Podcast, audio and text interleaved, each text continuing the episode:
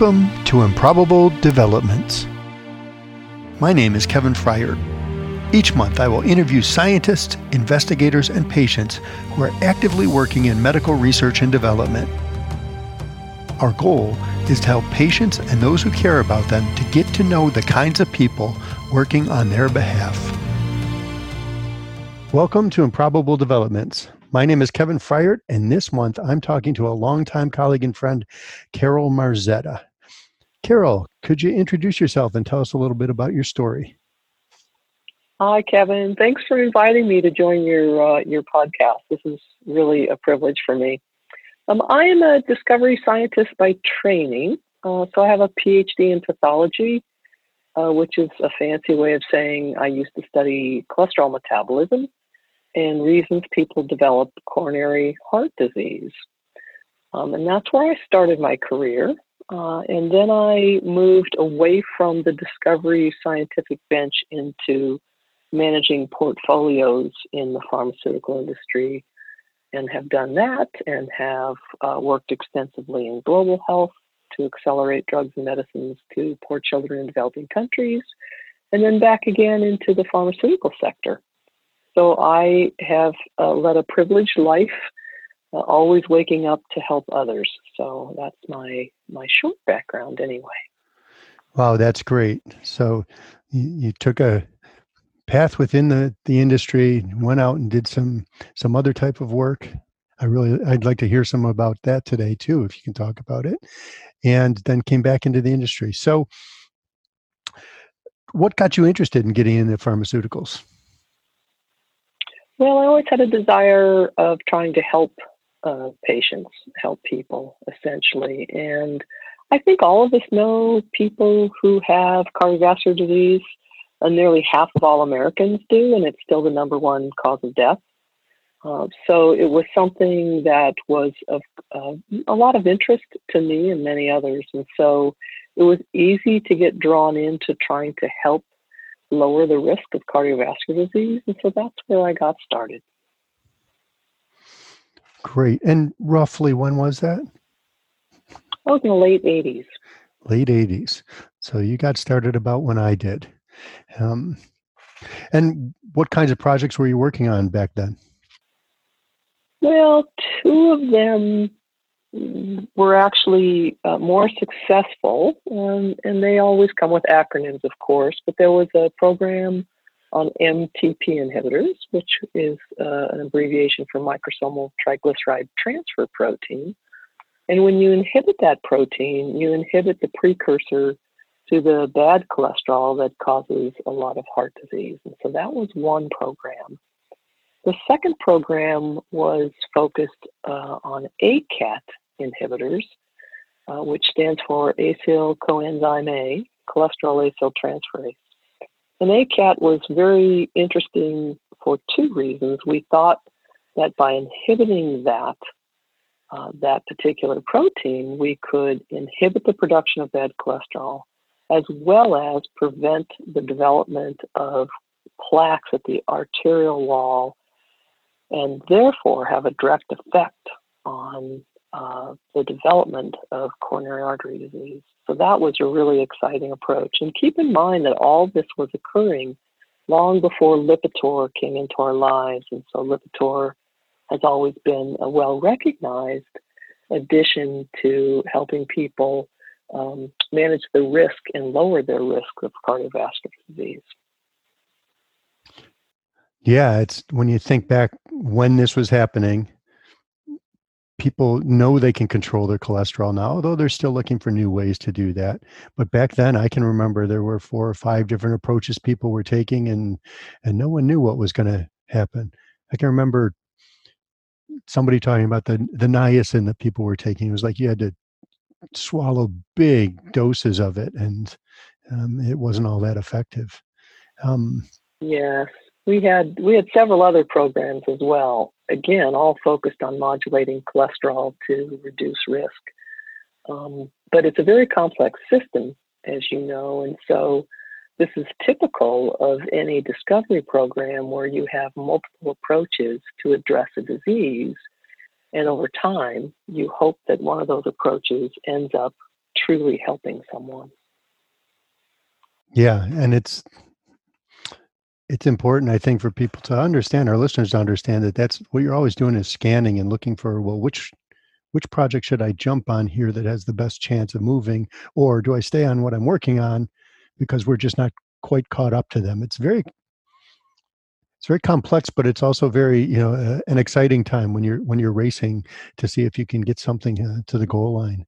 Um, so, what happened with these two programs?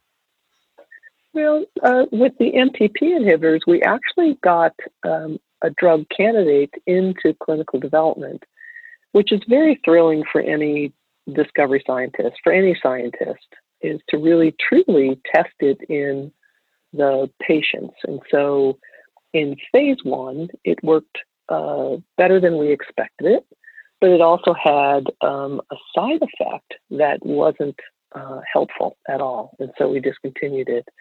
And this is often true in the industry, and the industry always prioritizes safety ahead of anything else. But it was remarkably effective. And so it was a little bit bittersweet, but we knew it was better to focus our energy on other programs if it wasn't going to be safe for people. And so we did. And that was the MTP inhibitor program.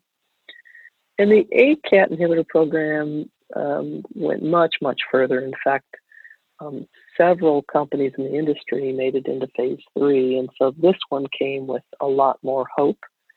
Um, but like the majority of all drugs that uh, drug candidates that get tested and developed, uh, it too failed. It just failed a little bit later. Um, and again, after dozens and dozens of people worked on it and tens of millions of dollars were invested. And again, it was also discontinued for the right reasons. Um, we just didn't have the efficacy and the safety that we expected in a disease that's going to reach hundreds of millions of people. So, when you're in these kinds of diseases that have to treat a lot of people, the goal to have a safe drug is even higher. So, when you say that there wasn't the right efficacy and safety, there was efficacy, it worked, but but the safety baggage that came along with it just outweighed that. Is that what you're saying, or was it you didn't have anything? For the ACAT inhibitors, we didn't have enough efficacy. Yeah, it, it didn't it didn't work. So what what you do in these clinical trials is you outline very clearly what efficacy would mean, and then you test it in larger and larger numbers of people. And the ACAT inhibitors didn't work to the extent we expected them to. And so they were basically discontinued, and they all have safety, um, very mild safety things. Anyone can pick up a package insert and read that. They all come with um, risks and benefits, of course, but in this particular case, the ACAT inhibitors, from every single company that went to late stage clinical trials, they all failed because at the end of the day, they didn't really reduce the atherosclerosis of the artery wall. Wow. So it, a whole industry moving in a direction and, and, you all get the same answer back. It's like, no, this one's not going to work. Um, it's very, it reminds me of, and I tell people this story often that when I was in discovery, uh, the only thing I ever proved was that guinea pigs don't get asthma. And I did that along with the, the industry. We all found that out and we went to a, had a little conference a meeting and all our posters said yep we can't create an, a model of asthma in guinea pigs. We need to try something else. Um, and that's what happens. The science gets moving in a direction and people start following it. And sometimes it works out and sometimes it doesn't and you all had the same data leading you along a path. So after those programs didn't make it so what happened to you in your career well, I was asked by the organization to move into management and managing um, teams and uh, building project and program management groups. And so I actually left the bench as a discovery scientist and went on to do other things in my career. So that's a big shift um, from from discovery into uh, more development work, uh, clinical work, where when you're a discovery scientist, you want to get in the clinic. When you're working in clinical, everything's in the clinic and you want to get it approved. Um, so, tell me, are there? Did you have any interesting experiences while you were doing that job? Oh my goodness. Um, I think the it's rare in our industry to actually be lucky enough to develop a drug um, to launch, basically, to really be successful. Uh, you know, we have high attrition rates, and so uh, I did have that luck, not as a discovery scientist, of course, um, but as a as a new drug, a new drug candidate called sildenafil was entering phase two. Um, we formed a team to take it forward in a brand new indication called male erectile dysfunction. And at that time, of course, there were no drugs available for erectile dysfunction. And in fact, sildenafil was being developed for uh, another disease, for really the treatment of hypertension and, and angina, which is um, chest pain due to heart disease. And um, it was just some observations that um, showed the side effect of sildenafil in phase one was actually um, men getting erections if they were phys- if they were actually visually um, stimulated, and it didn't happen if they weren't. So, but it was a very interesting side effect. So, um, so hold on, we got development. We got to unpack this a little. So, who noticed this? A clinician, a phase one clinician. Wow. So phase and many one. clinicians had, so it was being recorded. It's just that one clinician observer, observed very clearly that that he could send in an attractive nurse and develop the side and have a patient develop the side effect. Wow. So for people who may not know what sildenafil is, um, could you tell us what the brand name is? It's They'll recognize Viagra. it. It's Viagra. The yeah. Yeah, I actually was on that team momentarily doing some medical writing, but I can remember uh, the team dynamics were were interesting, um, and the I, I, don't know the energy behind that project at the time for Pfizer um, was something new we hadn't experienced before. Did, did, is that how you remember it? Yes, it was. It was you know, it had a mixed bag, Kevin. It was um, when people began to learn that Pfizer was developing a drug for erectile dysfunction in men. Um, it also got some bad press that people thought that that wasn't a real drug and that sh- we shouldn't treat that disease. And I have to say that they couldn't have been more wrong. I mean, men that suffer from erectile dysfunction are very commonly depressed. They can be suicidal. And the number of partners who reached out to thank us for saving their partners' lives because of Viagra was just heartwarming. So it is a real disease. It does create um, a very, very psychological and personal impact uh, on men. So I remember I had changed my career then and i was now working with the senior managers and there were lots of discussions around this. And it was it was difficult discussions because we knew there was a medical need and sometimes that translates too quickly into what's the commercial value and the commercial value is something that pfizer had never seen before. And so it went back and forth. Um, there were there's a lot of concern around working in this in this area working in in uh, people's sexual function. And so you know the conversations were were pretty in depth i can't imagine what it was like for you guys on the team working with this day to day. Yes we got a lot of pressure because it was the, the kind of the number one priority at the time. But like all things you know you you estimate value of all programs and it often does drive attention to these programs. But at the end of the day um, we overestimated its value, and we used to marvel at the fact that we all still had our jobs because these are very imprecise estimates. And so it did get a lot of attention. It did create a lot of value to patients. It did create a lot of value to Pfizer. Um, but like all things, it gets mitigated by reality at the end of the day. So let's talk about the the pressure on the team that is caused by the attention that that as you said the number one priority is. What what did the team experience from management and and what did you guys do to manage that? How did how did you react to that? Well it was a little exhausting for sure. Uh, the good news is we could get almost any resource we wanted and the bad news is we had to report to management all the time. So we had to create you know presentations and give updates pretty regularly which can often, you know, take more time away from developing the drug.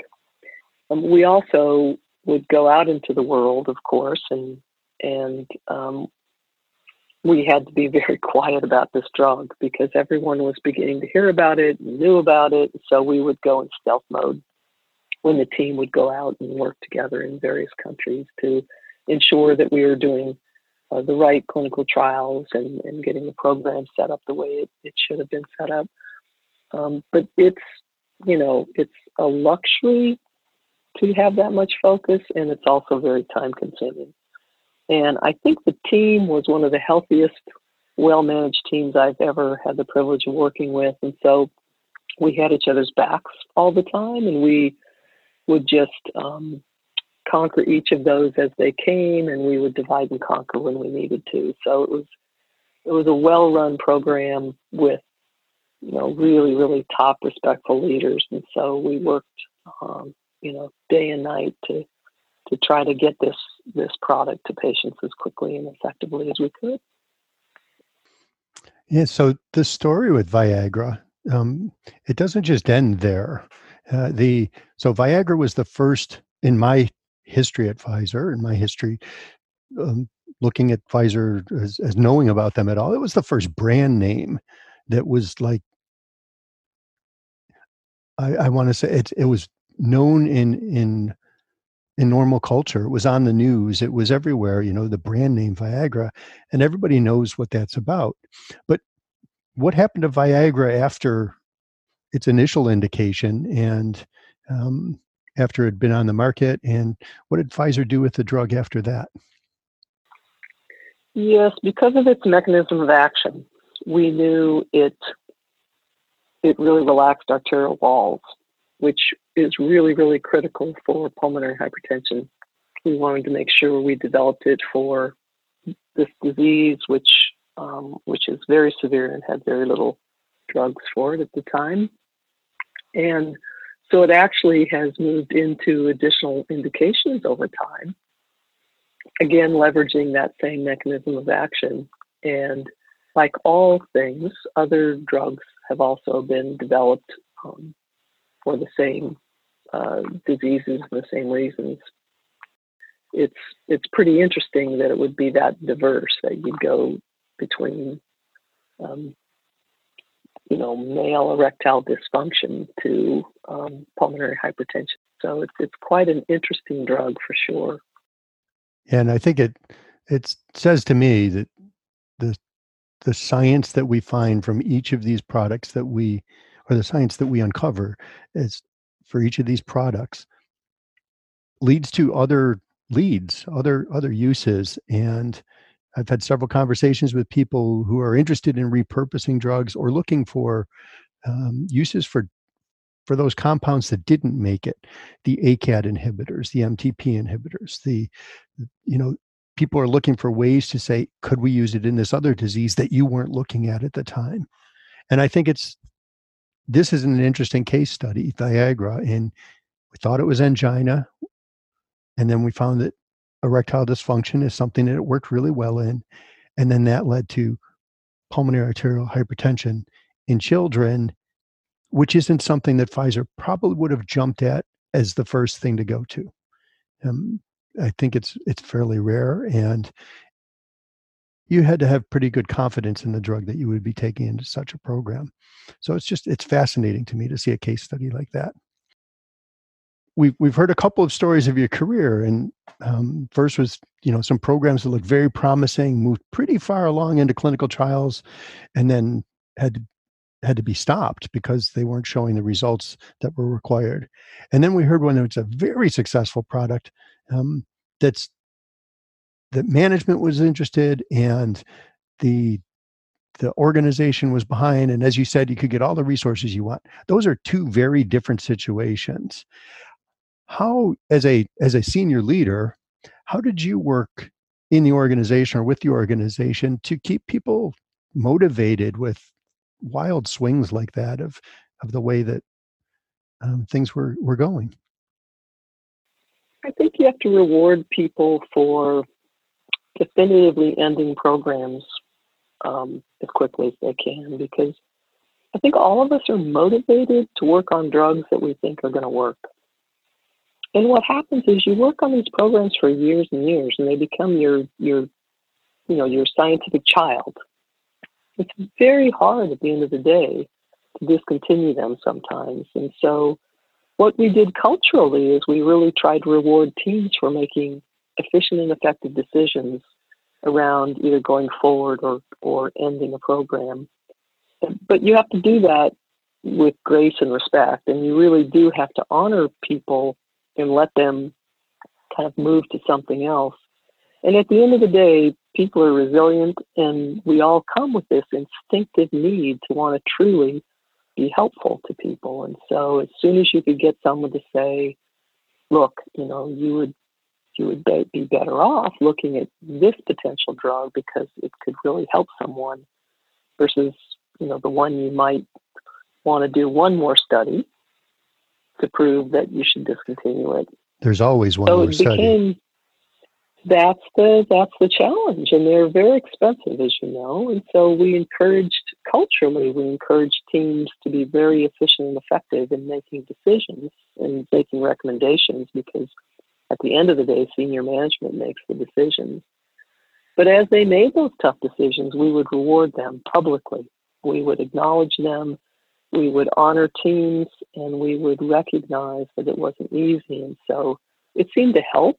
Uh, it does help ease the pain a little bit. And then ultimately, you just have to remind people we're here to help people. And, and that really is what people are in the industry to do. And so uh, you can get them to, to move on quickly to other programs and get them just as excited in something else. Yeah, I can remember those times with the the awards that were given, and people. You said it seemed to help. I think people actually were very proud when they won those awards, uh, and not in a bad way, but just you know it it it lifted them, and and they they could walk around with with dignity, even though some people say, well, your project failed. And it's like, well, it doesn't matter. The, the project had to fail and we did it quickly. Um, and I, and I assure you, we put those trophies on our desk with pride. I agree. Oh, yeah. I, I really do think it helped.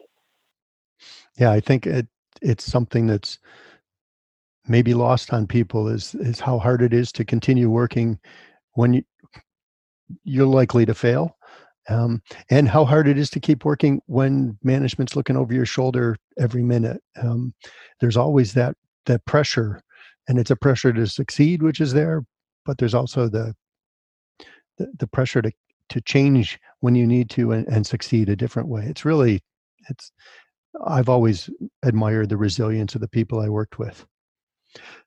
So, could you tell us a little bit about you outside of all this stuff? Maybe talk about the work you've done with the uh, the Gates Foundation or Gavi. Well, oh gosh, you're going to really get me moving again into my passionate areas. Um, along the way, I uh, co-founded a strategy consulting company with um, a dear colleague of mine, and we spent about 13 years um, helping nonprofit organizations accelerate drugs and vaccines um, into the poorest of the countries. Uh, and this was mostly for children, but we certainly uh, did so for adults as well. That often means that much of it is funded by the Bill and Melinda Gates Foundation, and they truly have my utmost respect. They have moved that needle more than anyone. Um, but we also supported um, like the World Health Organization, World Bank, Gavi, which is the the organization that supports vaccinating children in poor countries, and and a lot of the grantees that the Bill and Melinda Gates Foundation funded. And so uh, we did a lot of work with the three major diseases, the number one killers of people, which is TB, malaria, and, and HIV.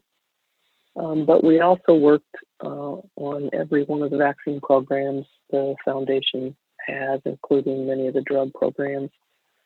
Um, but along the way, I think one of the most, um, the, the couple of things I take the most pride in is not just helping those tens of thousands of children, because those vaccines and those drugs have truly changed their lives. But we've actually we brought industry standards um, into global health on the analytical side of making good investment decisions and being able to understand the value of their investments. And so um, we actually uh, helped Gavi with their first investment strategy back in 2008, and and they now do they now conduct the same process with the same kind of rigor and to make all their decisions. And I think that's that was really, really rewarding. And we did the same with the Bill and Melinda Gates Foundation. And I think when you make uh, good organizations better decision makers, and so you ensure they have all the tools and, and all the uh, analytics along with their judgment and their experiences to make better investment decisions, you end up saving many more lives. And so those are the kinds of things I'm, I'm truly proud of. That's wonderful. It really is. Um, and it's, you know, you took some of your skills you had picked up along the way, you know, uh, developing drugs and, and turned it into something completely, it's related, but it, but it, but just completely life changing for, for so many people. And you had a a real hand in that. So I, I love that. Um, how about other things? What do you do for hobbies and and things when you're not working? Oh wow! Well, thank you for asking. Um, right now, I am a hospice volunteer in my community, which I think is really hard for a lot of people to do. So I hope I can give back a little bit, and so I do that. I I um, I'm working hard to get on a board of a startup company, which I think I can add a lot of value to. And then just on the personal side, I moved back to Connecticut. It's a place I love. It's beautiful. Um, I'm truly enjoying being back with my friends, and we do a lot of hiking um, and a lot of um, raising money for various foundations like MS and and feeding the poor and cancer. And so I, I really lead what I believe is a privileged life out here and um, continue to try to do what I can to help others. Wow, that's great. It seems to be a theme in your life, helping others. And I want to thank you for helping me by uh, spending some time on my podcast. And uh, I look forward to maybe talking to you in the future sometime. Thanks so much, Kevin. I I really think people that work in the pharmaceutical business can sometimes be underrated, sometimes be misinterpreted by the the public perception of drug pricing and all that comes with it. But in my opinion, we all work very hard to help people, and, and that's the privilege of being in this industry. So thank you so much for giving voice to that and for helping others understand that as well. Absolutely. Thanks again. Improbable Developments is brought to you by Salem Oaks Consulting, empowering patients to shape the future of medicine. Special thanks to sound designer Jake Tompkins, who produced this episode.